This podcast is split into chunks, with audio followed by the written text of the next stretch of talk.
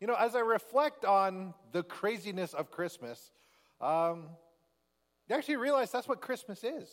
Christmas can be crazy. Even the very first Christmas, uh, when it happened, it was it was it was it was something, as as they say. Um, I mean, if you were there with Mary and Joseph when Jesus was born in that stable, and you were there and you said, you know, Mary and Joseph, this is so exciting. I can't believe we are going to celebrate this moment every year. They would think you were crazy. Who would celebrate? I mean, their animals, when the poop was all around, there's no room at the inn. They were stressed, it was chaos. Um, I mean, for lack of a better term, that first Christmas was really, it was a bit of a mess. Uh, and that's what actually we want to look at this morning in our passage in Matthew chapter 1, if you'd like to turn there with me. Uh, and the sermon there, title there is not a typo. It's not Merry Christmas. It, this is Messy Christmas. But a messy Christmas, and this is the lesson I hope we learn, a messy Christmas is still a Christmas worth celebrating. And if you want to follow along with me as I read uh, from Matthew 1, these are some probably very familiar words of the Christmas story. Matthew chapter 1, beginning of verse 18, we're going all the way to verse 25. And we're told, Now the birth of Jesus Christ took place in this way. When his mother Mary had been betrothed to Joseph, before they came together, she was found to be with child from the Holy Spirit. And her husband Joseph, being a just man and unwilling to put her to shame, resolved to divorce her quietly. But as he considered these things, behold, an angel of the Lord appeared to him in a dream, saying, Joseph, son of David, do not fear to take Mary as your wife, for that which is conceived in her is from the Holy Spirit. She will bear a son, and you shall call his name Jesus, for he shall save his people from their sins. And all this took place to fulfill what the Lord had spoken by the prophet. Behold, the virgin shall conceive and bear a son, and they shall call his name Emmanuel, which means God with us. When Joseph woke from sleep, he did as the angel of the Lord commanded him. He took his wife, but he knew her not until she had given birth to a son, and they called his name Jesus.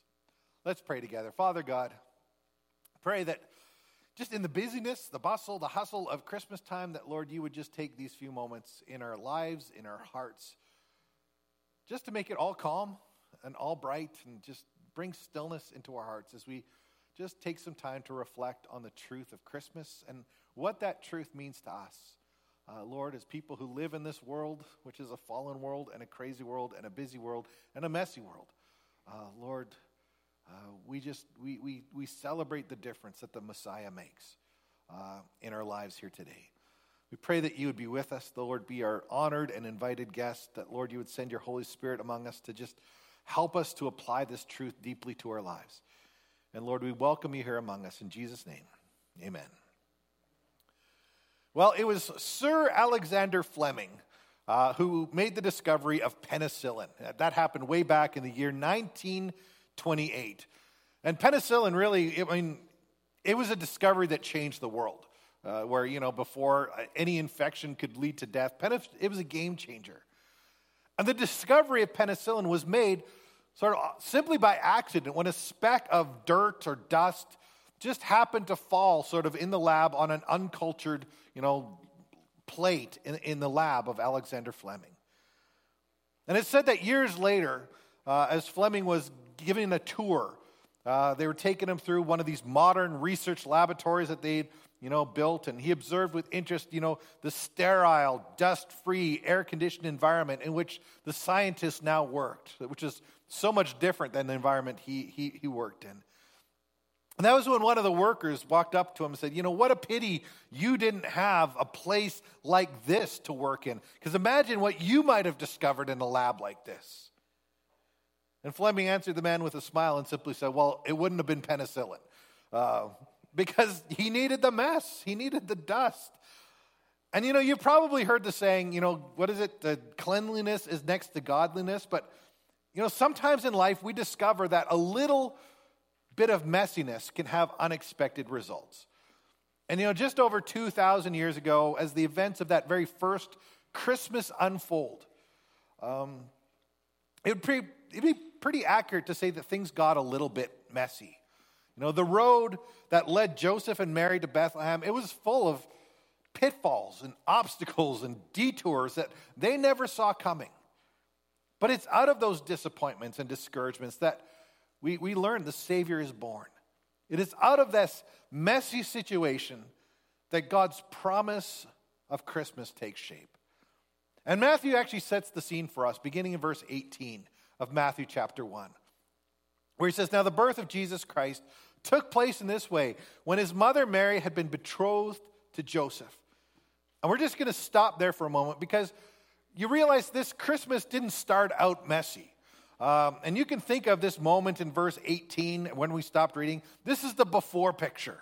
Uh, this is like, you know, this is like when you've spent the morning cleaning your house and it's just it's pristine and you just take a moment to appreciate how wonderful your house looks you know for 30 seconds before your kids come through the door and just wreck everything um, in fact back in bible times this, this was a great beginning 2000 years ago this was the way all good love stories began it's likely that this betrothal would have been arranged by joseph's parents when he was old enough you know to marry and as any good parent would, I'm sure that they were, you know, were keeping an eye out, you know, for a young woman who would be, you know, a suitable bride for their son.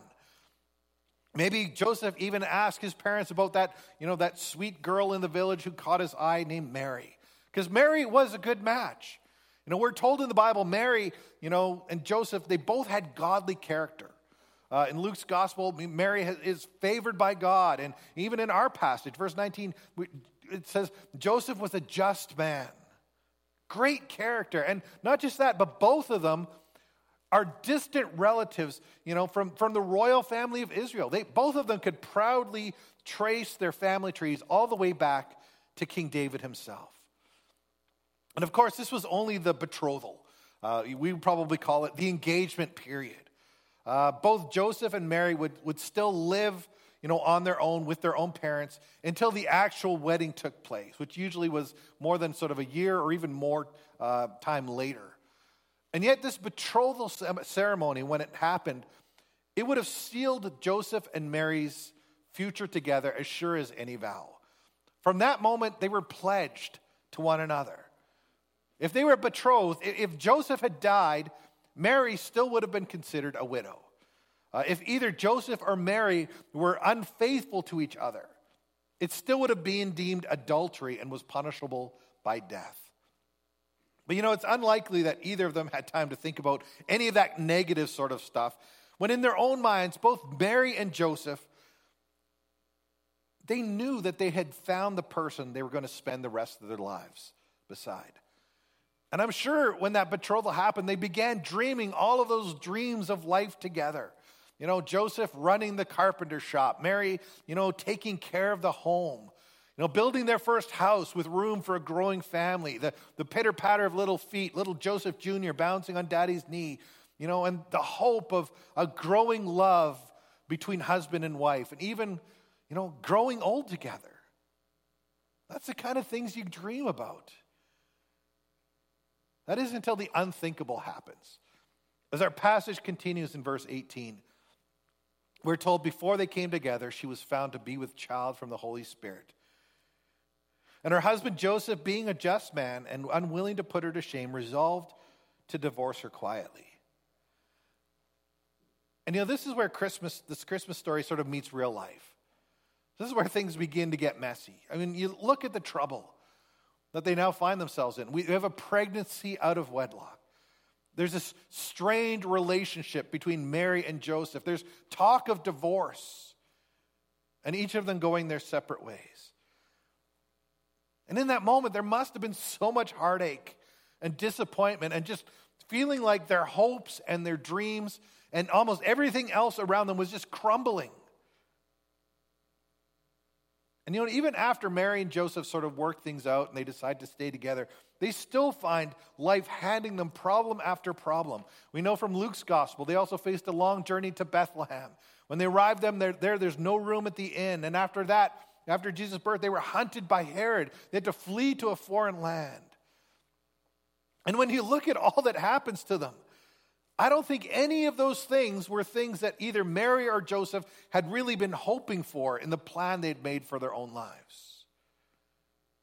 And we don't really think about that very much. You know, the Christmas story has become sort of so familiar to us as we retell it every year that we kind of begin to overlook the fact that this would have been a crisis for this young couple. You know, we've sort of in equal parts romanticized and sanitized the Christmas story. You know, just as a small example, um, I like nativity scenes. Um, you know, they're great. There's one right there. You know, there's the, the baby Jesus and the shepherds and, you know, Mary and Joseph and the angels. And, you know, they're wonderful. But keep in mind that if these little nativity scenes that we have in our houses were actually realistic in every way, you would have to leave them outside because they would smell so bad. Like, this is a barn that we're talking about. This is no place for a baby. Writer Phillip Keller tells us what that first Christmas might have been like, saying, The sheep corral, filthy as only an eastern animal enclosure can be, reeked pungently with manure and urine that accumulated across the seasons. Joseph cleared a corner just large enough to for Mary to lie down. Birth pains started. She writhed in agony on the floor. And there, alone, unaided, in the darkness, Mary delivered her son.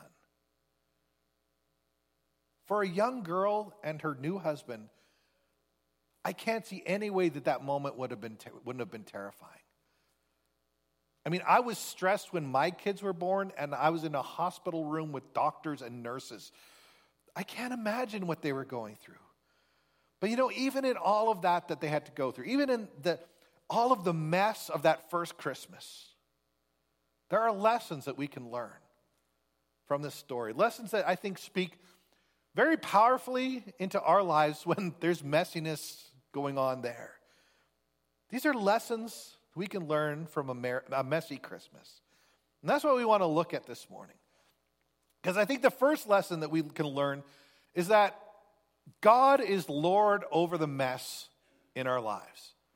God is still in control. Look again at verse 18. It says, Now the birth of Jesus Christ took place in this way. You know, when Matthew says that, he's not implying that, the, you know, this is the way it happened, but it was all just by chance. It just kind of unfolded like this. No, he's saying that Christmas happened the way, uh, the, the way that it did was because that's the way God was planning for it to happen all along. Everything happened this way precisely because this was the road that God had laid out for Christmas to happen. Every bump, every turn, every detour of that first Christmas was ordained by God Himself. In fact, later on, he even says, you know, it, happened in this way to fulfill what the Lord had promised. And as much as we may, you know, look at the messiness of this Christmas, the way it happened, you know, it, it, it appears messy from the outside. We know for a fact that God, in doing these things, was perfectly fulfilling his promises that he had made through Mary and Joseph and this journey to Jerusalem. It was a fulfillment of prophecy. In fact, more than four centuries earlier, prophet Isaiah wrote, The Lord himself will give you a sign. The virgin will conceive, and she will give birth to a son, and he shall be called Emmanuel. Matthew, uh, Matthew quotes that. And a quarter of a century before Isaiah, Micah wrote, You, Bethlehem, though you are small, the clans of Judah, out of you will come from me one who will rule Israel, whose origins are from ancient times. It's another prophecy that was fulfilled. You see, the birth of Christ, it was no accident. It was not sort of a quick fix that God came up with at the last minute. God is not just sort of making it up as he goes along, like, oh, I've, that Messiah thing I promised. Let's get something together on that. No, this is not sort of a fake it till you make it kind of moment for God, as my kids would say.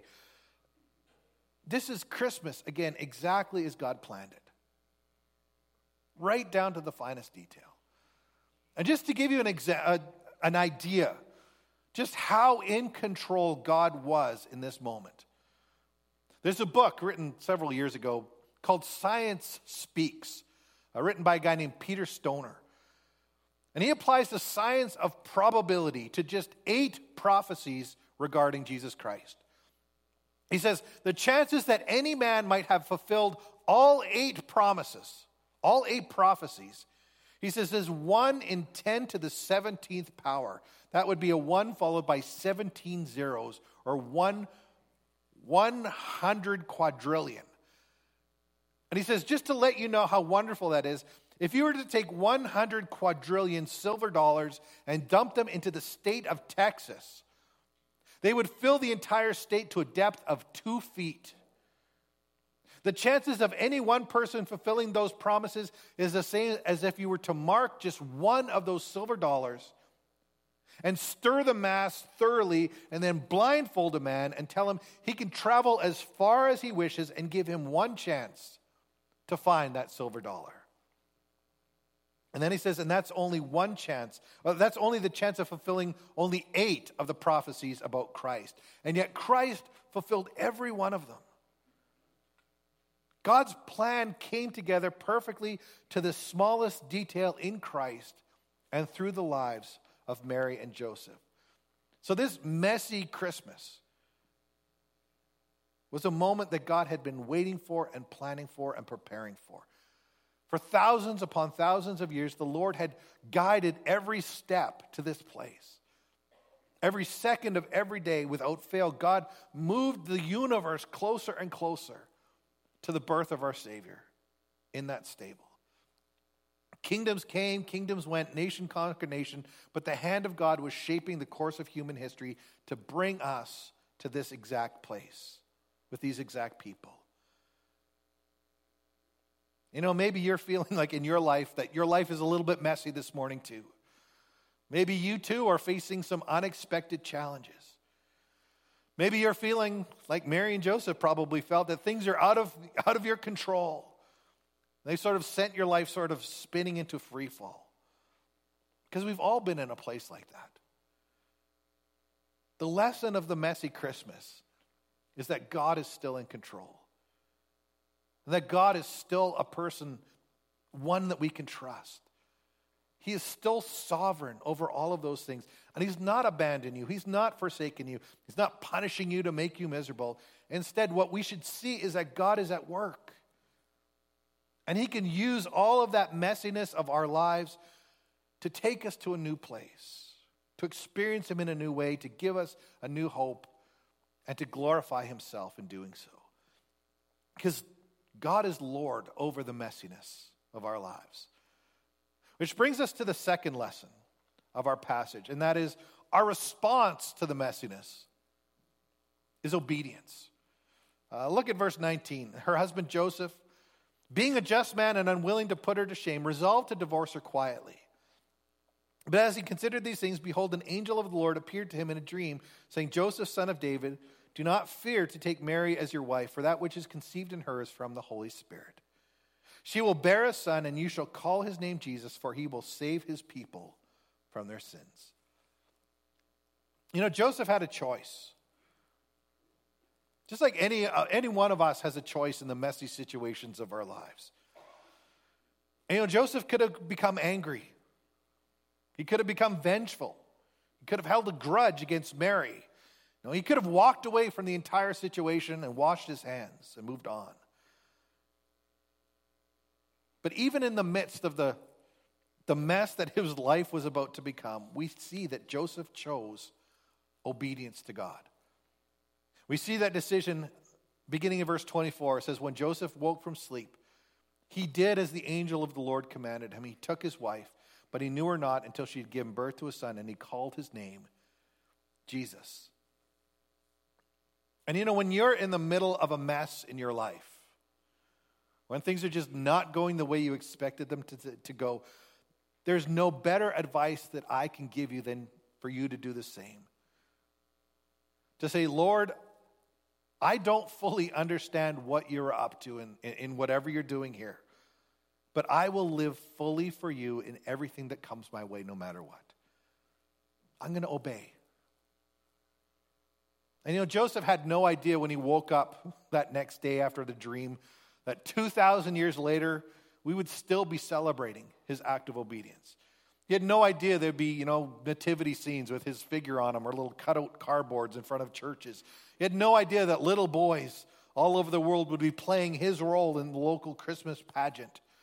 He had no idea of any of that or what the future held. All he knew was that in taking Mary as his wife, he was doing the will of God. He was a normal person in a tough situation who decided, I'm going to be obedient to God no matter what the cost. I notice too that for Joseph, obedience, obedience like that was probably the harder decision to make. This was not the easier path for Joseph. You know, if Joseph had walked away from Mary, gave her, that, gave her the divorce, chances are he could have gone on to fulfill all of those dreams he had in another way. He could have found another woman to marry. He could have raised another family. He probably could have lived a pretty fulfilling life by the world's standards. And he certainly would not have had to live with the stigma and the derision of his neighbors that a pregnancy out of wedlock would have carried. But Joseph still obeyed. He still did as God commanded. Even when obedience meant hardship, even when it meant ridicule, even when obedience meant giving up on his own hopes and dreams and the, you know, the perfect life that he had always wanted, he chose to obey. And as much as Joseph probably would have preferred anything else, he chose to obey and he just he, he wanted to be in God's will. And that's where God wanted him to be. And he could do that because he had learned another important lesson about a Merry Christmas, our messy Christmas, and that is in the middle of our mess, we can trust in the character and the promises of God. You know, when you look at this passage, you could ask, why was Joseph willing to surrender so much? That he would lay aside, you know, his own hopes, his own dreams, and just take Mary as his wife? And the answer is he could do that because in the dream, God speaks a truth to Joseph that changes the way he sees his circumstances. And in doing that, God also makes him a promise. God gives him the promise of a Savior. And Joseph knew that when God makes a promise, it's a promise that he's going to keep. So let me give you just a little bit more advice.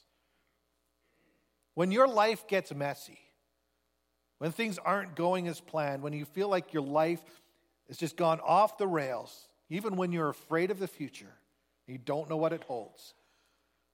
Take a moment to take comfort in the Word of God and the promises that He makes to you as His child. One of the best things that we can do when we're facing hard times is get into the Word of God and remind ourselves of the truth and the faithfulness of God. Because the promises of God are there to remind us that there's more to life than just the mess that we're in. The mess is temporary, the promises of God are eternal. I've told you this before, but you know, when Kathy was sick, my wife, she would write out Bible verses on these little cards that she would often just go back to and read over and over again to remind herself of the promises of God. And it brought her great comfort during a very difficult time. Verses like Psalm 23, verse 4 Even though I walk through the valley of the shadow of death, I will fear no evil, for you are with me. Your rod and your staff, they comfort me. Isaiah 26, 3 and 4 You will keep in perfect peace all who trust in you, all whose thoughts are fixed on you. Trust in the Lord always, for the Lord God is our eternal rock. Psalm 46 1 God is our refuge and our strength, a very present help in trouble. 1 Peter 5 7 Cast all your cares on the Lord because he cares for you. Joshua 1 9 Be strong and courageous. Do not be afraid. Do not be discouraged, for the Lord your God will be with you wherever you go. And even Jesus himself in John 16 33 says, I have told you these things so that in me you will have peace. In this world you will have trouble, but take heart. I have overcome the world. Words like that bring us assurance and comfort and hope. And you know, just as Joseph could rest upon the promises that God made to him, so we too can rest in the promises that God makes to us through his word. When you're in a messy situation, get into the Word of God and trust in what He says. Which brings me to the final lesson um, that we have before us this morning about a messy Christmas. And that is that God enters into the messiness of life with us. And this is the big lesson. Verse 22, 23 says, All this took place to fulfill what the Lord had spoken by the prophet. Behold, the virgin shall conceive and bear a son, and they shall call his name Emmanuel, which means God with us. And you know, Jesus, the birth of Jesus, Christmas time, I don't always know what people out there are thinking about it. Because you know, if you went and just asked people on the street, who is Jesus? You get lots of different answers. You know, some think he was a great teacher, others think he was a prophet, some think he was a healer, some say he was a philosopher, some say, you know, he was a martyr. To some, he's Jesus is no more than a cuss word. But there's something about that child that was born in a manger that each of us needs to know. He's Emmanuel. He's God in the flesh. He's the Son of God. And we need to know that God Himself entered into this world to be with us, to be where we are so He could be our Savior. That's why He came. 1 Timothy 1, verse 5 says, This is a trustworthy saying and deserves full acceptance that Christ Jesus came into the world to save sinners. We read in Romans 5 8, but God shows his love for us in this, that while we were sinners, Christ died for us. And again in 2 Corinthians 5:21, God made him who had no sin to be for sin for us, so that in him we might become the righteousness of God. And that was God's plan all along. And I'm sure I tell you this again every year, but Christmas is about God breaking into the world of men as a baby. It's about the love of God that would not sit idle on the sidelines while mankind died in their sin. It's about God making good on his word and then being willing to pay any price, even death on the cross, to show himself faithful. Because when you get right down to it, Christmas is about the cross. It's about Christ and the sacrifice that he was willing to make in our place so that we could be forgiven. Christmas is about God sending us a Savior. And that Savior was God Himself. Jesus was born in a manger so that He could die on a cross to forgive us our sins and to set us free. And you know, I thought this week about what would have happened if Jesus had instead been born to royalty. You know what? If Jesus was born to a king and a queen instead of a peasant girl and a humble carpenter? What if he was born to privilege? You know, when he was born, he would wrapped in silk and he would have had the finest doctors and ate the finest foods and had all of the best care.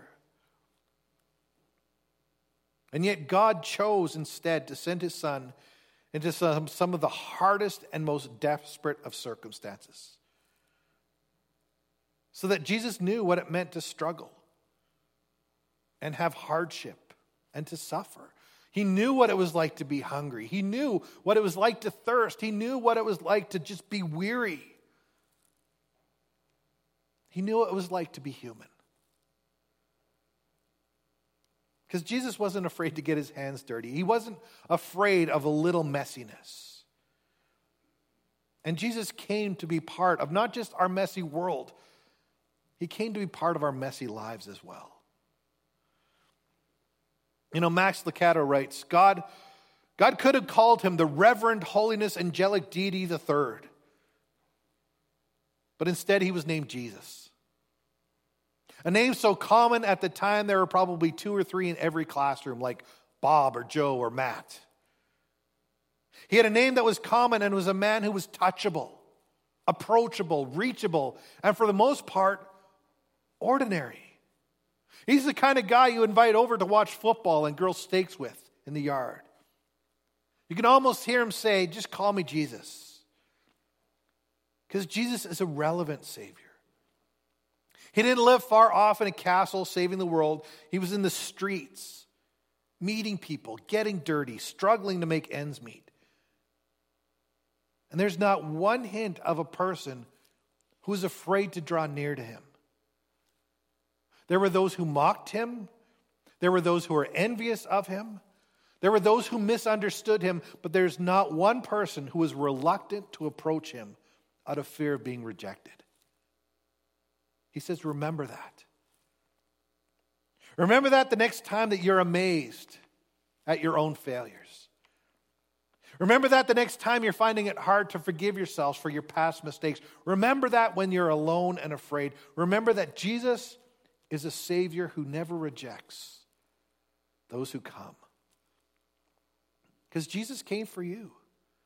And don't let that truth get lost in the hustle and the bustle of the season. Don't lose sight of the fact that Christmas, with all of its fascinating characters and events, is really for one purpose to deliver us a Savior who wants to be with us. And that's the true message of Christmas. And that's why the messiness of Christmas matters. You know, we don't need to tidy up the story. We don't need to sweep the manure from around the manger. We don't need to pretend that Mary and Joseph didn't have moments when they weren't terrified. Because the Savior came to be part of the messy world and part of our messy lives. God took on flesh to be with us and to offer us hope and to be our Savior. And maybe you're here this morning and and you feel like your life is a little messy right now. Maybe you're going through a hard time and you're not sure how you're going to get through it. Maybe you're disappointed. And there's problems sort of piling up all around you. Maybe you can't even see anything good for miles ahead. Maybe you're discouraged. Maybe you're afraid. Maybe you're feeling lost. You need to know that Jesus is willing to be there for you and with you in the middle of all of those things. He wants to be there for you. It, because Jesus, again, is not afraid of a little bit of messiness. He's not afraid of a whole lot of messiness either. And that stable in Bethlehem is a reminder to all, us all. There's no place that Jesus is not willing to go to be there for his people because he is our God, he is our Savior. And even a messy Christmas can be a Merry Christmas if we invite Christ in. Let's pray together. Father God, um, as we look at our world, as we look even at our own lives, Lord, I realize that so often life can be messy. Uh, things can go in ways we don't expect. Things don't work out the way we plan, the way we hope, the way we dream. Sometimes life gives us detours that we never expected and we certainly didn't want it. And Lord, sometimes Sometimes life is full of a whole lot of pain and sorrow and hurt. And yet, Lord, in the midst of that hardship, in the midst of all, all those moments when our life just gets messy, we are so encouraged to know that you are with us and that you want to be with us. And that's why our Savior came to enter into this world to be with us. And we don't have to clean up that mess for you to be welcome, Lord. You enter into it with us. And you walk the journey beside us. And Lord, we thank you for the lessons of the mess. We thank you that, Lord, you are in control and you are sovereign over all the messiness in our life. We thank you that, Lord, we can live in obedience even when things are going so wrong in our lives. We thank you that we can take comfort in the promises of your word to find strength when we feel just overwhelmed.